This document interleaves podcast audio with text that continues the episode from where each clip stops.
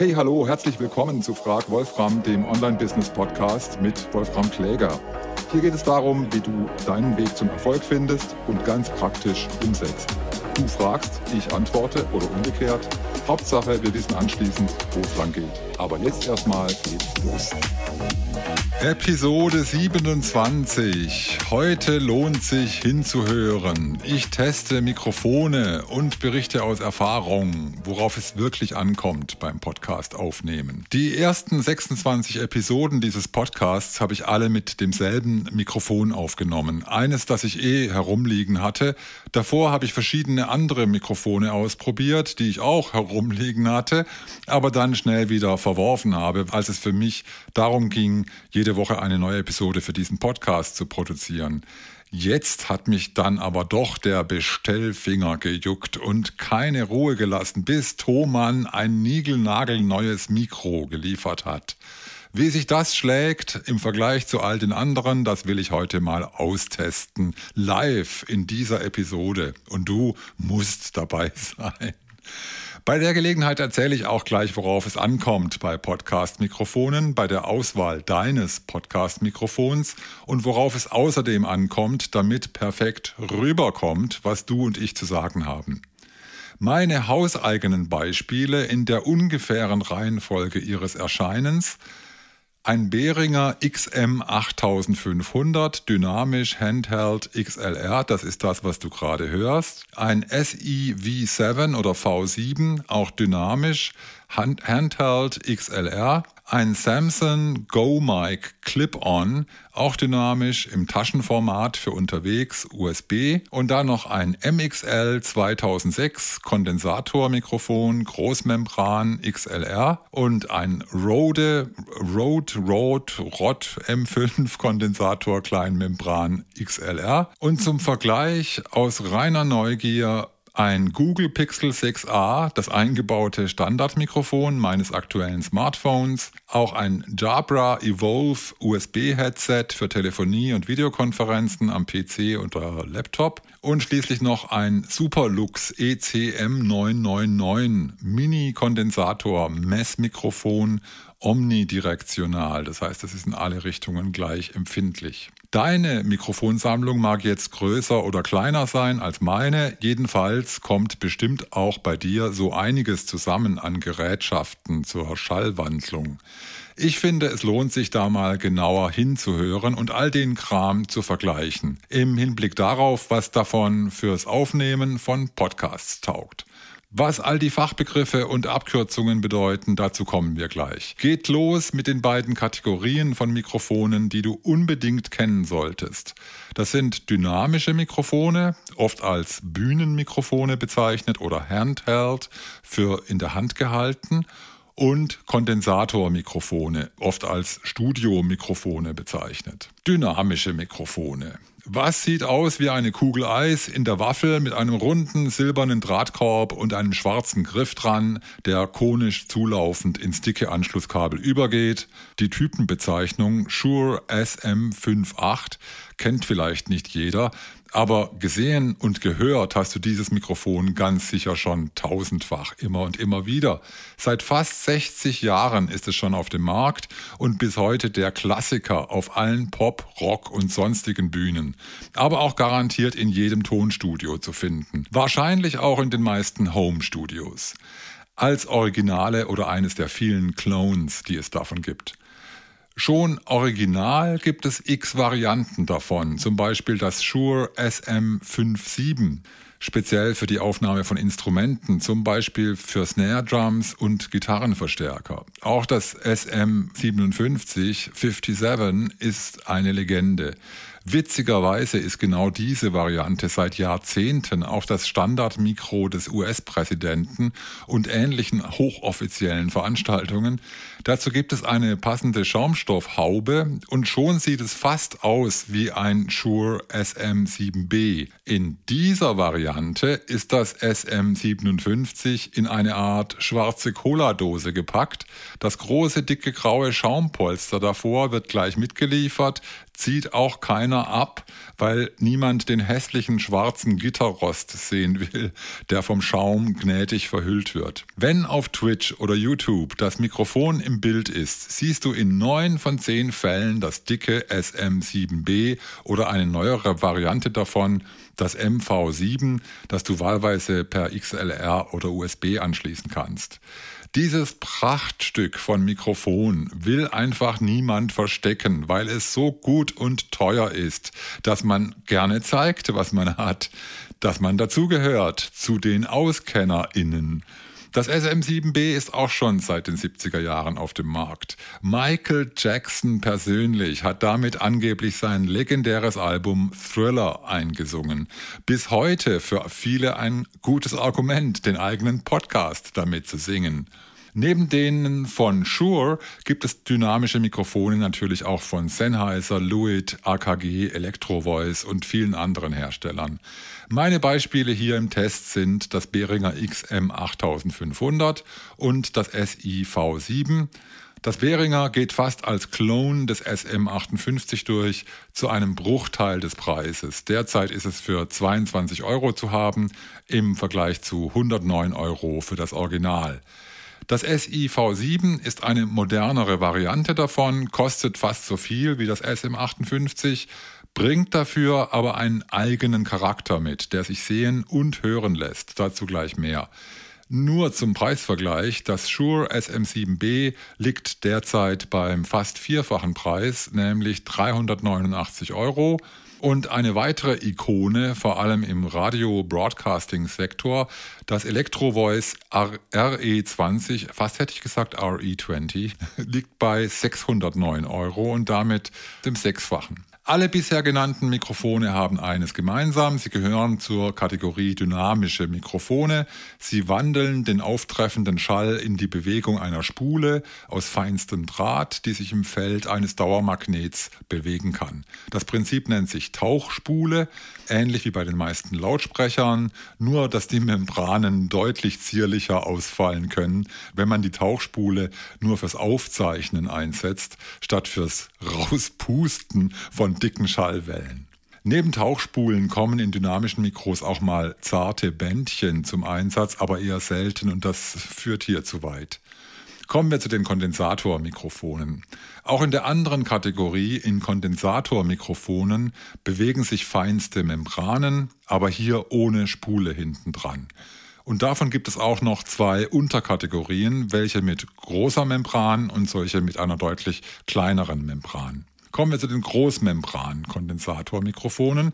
Der Volksmund spricht ehrfürchtig von Studiomikrofonen und meint diese großen Dinger, die oft über eine rundum federnde Spinne am Mikrofonstativ hängen oder auf dem Stativ stehend befestigt sind, wenn es im Tonstudio mal um richtig teure Plattenaufnahmen geht und dergleichen. Was Rolex für Luxus-Armbanduhren ist für Kondensatormikrofone die Berliner Firma Neu Neumann, heute Teil von Sennheiser. Seit den 40er Jahren schon haben sie eine Legende nach der anderen auf den Markt gebracht und die zählen bis heute als Referenz. Überall, wo es wirklich auf guten Ton ankommt. Die berühmtesten Versionen hören auf die Namen U47, U67 und U87. Aktuell das Neumann U87 AI was nichts mit künstlicher Intelligenz zu tun hat, sondern mit einem Batteriefach und dem XLR-Anschluss. Die Batterie braucht schon lange niemand mehr, dafür den XLR-Anschluss unbedingt, dazu gleich noch mehr. Diese Großmembran-Kondensatormikrofone von Neumann sind optisch und haptisch ziemliche Brummer. Länge circa 20 cm, Durchmesser circa 5,6 cm und das ohne die obligatorische Spinne drumherum. Die Abmessungen haben sich historisch daraus abgeleitet, dass oben eine hauchdünne, dafür ziemlich große Membran verbaut ist, nur ein paar Mikrometer stark, dafür im Durchmesser ungefähr einen Zoll in einer Kapsel mit einem Durchmesser von 34 Millimeter. Und darunter steckte eine Vakuumröhre, die das winzige Signal des zitternden Membränchens auf einen Pegel gehoben hat, mit dem man arbeiten konnte am Bandgerät, Mischpult und so weiter. Das U67 gibt es bis heute und hat bis heute noch so eine Röhre drin für die extra warme Tönung. Beim U87 hat man die Röhre durch einen Transistor ersetzt, genau gesagt einen Feldeffekt-Transistor FET oder FET, was 1967 eine Sensation war und bis heute sensationell klingt. Das enorme Gehäuse ist dasselbe geblieben, die Preisklasse leider auch. Mit Zubehör landest du aktuell bei ungefähr 3200 Euro.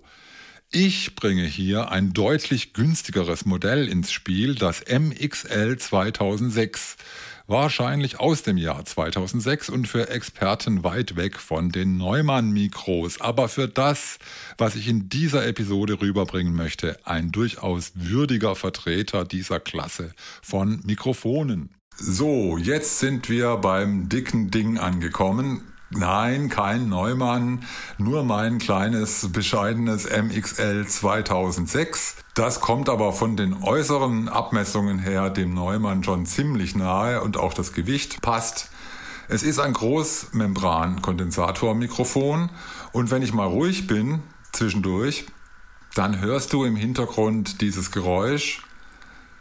Das ist der Lüfter meines PCs den ich ungelogen im Normalbetrieb, wenn ich hier am Schreibtisch sitze, der steht hinterm Schreibtisch in einem Meter Abstand, hinter einem Absorber. Ich höre den PC praktisch nicht im Normalbetrieb.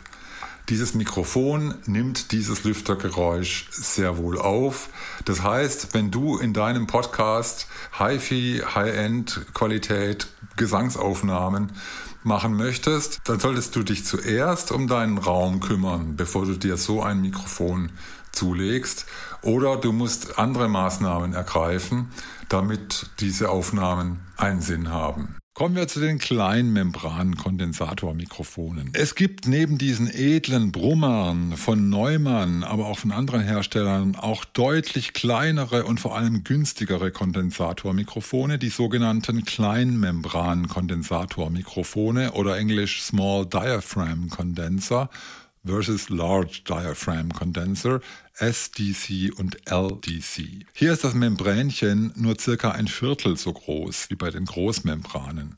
Aus meinem Bestand geht für diese Kategorie eines meiner beiden Rode, Rode M5 MP ins Rennen. Durchaus schon angehende Mittelklasse. So, und hier sind wir schon beim nächsten Kandidaten. Das ist ein Rode M5 MP. MP steht für Matched Pair. Das ist ein gematchtes, ein aufeinander abgestimmtes Pärchen von Kleinkondensatormikrofonen. Die nimmt man für Stereoaufnahmen in der Regel, zum Beispiel für Akustikgitarre hört sich das ganz prima an. Die beiden sind auch schon angehende Mittelklasse was du hörst jetzt, wenn man sie für Sprachaufnahmen missbraucht, du hörst im Hintergrund den ganzen Raum hier, weil das eben kein professionelles Tonstudio ist und du hörst ganz schön viel Anteil von diesem Raum neben der Stimme, die im Vordergrund stehen sollte. Aber du hast jetzt einen Eindruck, was so ein Kleinmembran-Kondensatormikrofon leistet. Das technische Prinzip der Schallwandlung steckt bei allen Kondensatormikrofonen, egal wie groß die Membran ist. Das Prinzip steckt nicht in der Spule, die sich im Magnetfeld bewegt, sondern in der schwingenden Membran in engem Abstand zu einer festen Metallplatte dahinter. Membran und Platte bilden elektrisch einen Kondensator, Bewegt sich die Membran, ändern sich elektrischer Widerstand, Spannung und Strom entsprechend. Aber in einem so winzigen Ausmaß, dass in Kondensatormikrofonen neben der Kapsel mit der Membran immer auch eine kleine Elektronik verbaut ist. Früher mit Röhre, heute mit Transistor, die mit Strom versorgt werden muss, damit das Mikrofon funktioniert. Dieser Strom in Anführungszeichen nennt sich Phantomspannung. Sie beträgt traditionell wegen der Röhren 48 Volt. Das ist auch heute noch der Standard.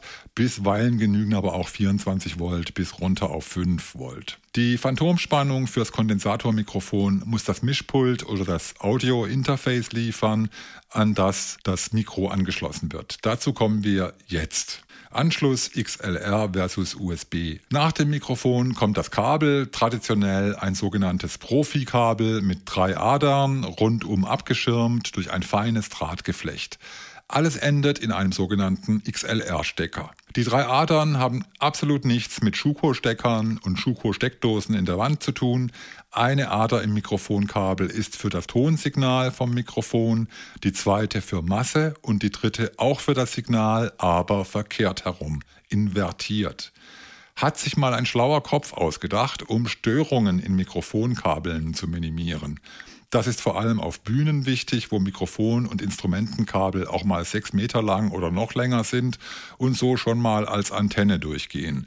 Das hat sich aber inzwischen weitgehend erledigt, weil die langen Kabel auf Bühnen heute oft durch Funkstrecken ersetzt werden. Im Ton-, Home- oder Podcast-Studio ist das so oder so ziemlich nebensächlich, aber die Stecker sind eben, wie sie sind. Entsprechend findest du an Mischpult und Audio-Interfaces an den Mikrofoneingängen immer diese fetten XLR-Buchsen wo der Stecker manchmal sogar verriegelt werden kann, damit man ihn nicht versehentlich rauszieht. Solche dreiadrigen Kabel mit XLR-Steckern und Buchsen kannst du für alle Typen von Mikrofonen verwenden. Den Unterschied zwischen dynamischen und Kondensatormikrofonen macht der kleine Kippschalter oder Taster, der meistens 48V heißt und die Phantomspannung ein- oder ausschaltet. Ein dynamisches Mikro braucht keine Phantomspannung. Den Schaltertaster stellst du also auf Aus, Off. Ein Kondensatormikro braucht unbedingt Phantomspannung. Hier stellst du den entsprechenden Schalter auf An, On. Meines Wissens, ohne jede Gewähr, passiert nichts, wenn du mal nicht dran denkst, um zu schalten, außer dass du keinen Ton hast. Es ist trotzdem eine gute Idee, dass du dir angewöhnst, die 48 Volt zu respektieren und mit Bedacht vorgehst, wenn du ein Mikro neu anschließt. Nur, wenn du ein USB-Mikrofon in der Hand hast oder vor dir aufstellst, kannst du all das XLR-Gedöns vergessen. Du kannst so ein Mikro einfach mit einem USB-Kabel direkt an einen USB-Port anschließen, den du am Laptop oder Desktop-PC noch frei hast, wie du es mit anderen USB-Geräten auch machst. Ein USB-Mikrofon hat darüber hinaus den Vorteil, dass der Vorverstärker und das Audio-Interface bereits eingebaut sind. Du brauchst also kein Mischpult und kein separates Audio-Interface. Mein Beispiel für den Vergleich hier, das Samsung GoMic Clip-On Mikrofon. Mein Taschenmikro für USB und unterwegs. Jetzt halte ich mein Samsung GoMic vor mir, auch wieder so 30, 40 Zentimeter von mir weg. Ich kann bei dem Ding sogar die Richtcharakteristik ändern. Ich habe auf Niere eingestellt und spreche direkt rein. So, und hier ist das Jabra Evolve USB Headset, einfach in Audacity eingesprochen, zum Vergleich mit all den anderen Mikrofonen, die ich in dieser Episode vorstelle. Und hier ist eine Aufnahme direkt ins Standardmikrofon meines Smartphones, ein Google Pixel 6a, Abstand circa 30 Zentimeter. So, jetzt in gebührendem Abstand halte ich das etwas merkwürdige Messmikrofon zu ungefähr 30 cm vor die Nase. Das Mikrofon hat den Namen Superlux ECM 999. Das dient eigentlich wirklich als Messmikrofon, hat eine Omnidirektion, also es ist kugelförmig in alle Richtungen empfindlich, im Unterschied zu typischen dynamischen und Kondensatormikrofonen, die wir sonst äh, schon hier besprochen gesprochen haben. Also das gibt dir einen Eindruck, was so ein Messmikrofon leistet. So, das war die erste Hälfte. Damit wir heute nicht zu lange werden, verschiebe ich die zweite Hälfte auf nächste Woche, dann Episode 28. Wenn du Fragen, Ideen, Wünsche, Träume hast, einen Vorschlag oder auch mal saftige Kritik loswerden willst, hier ist die E-Mail-Adresse für dich. Frag Wolfram at wolframkläger.com. In jedem Fall freue ich mich, wenn du nächste Woche wieder dabei bist beim zweiten Teil meiner Forschungsergebnisse zum Thema Podcast-Mikrofon und das alles Entscheidende drumherum. Bis dahin, alle Grüße, ciao, ciao, dein Wolfram und Peace.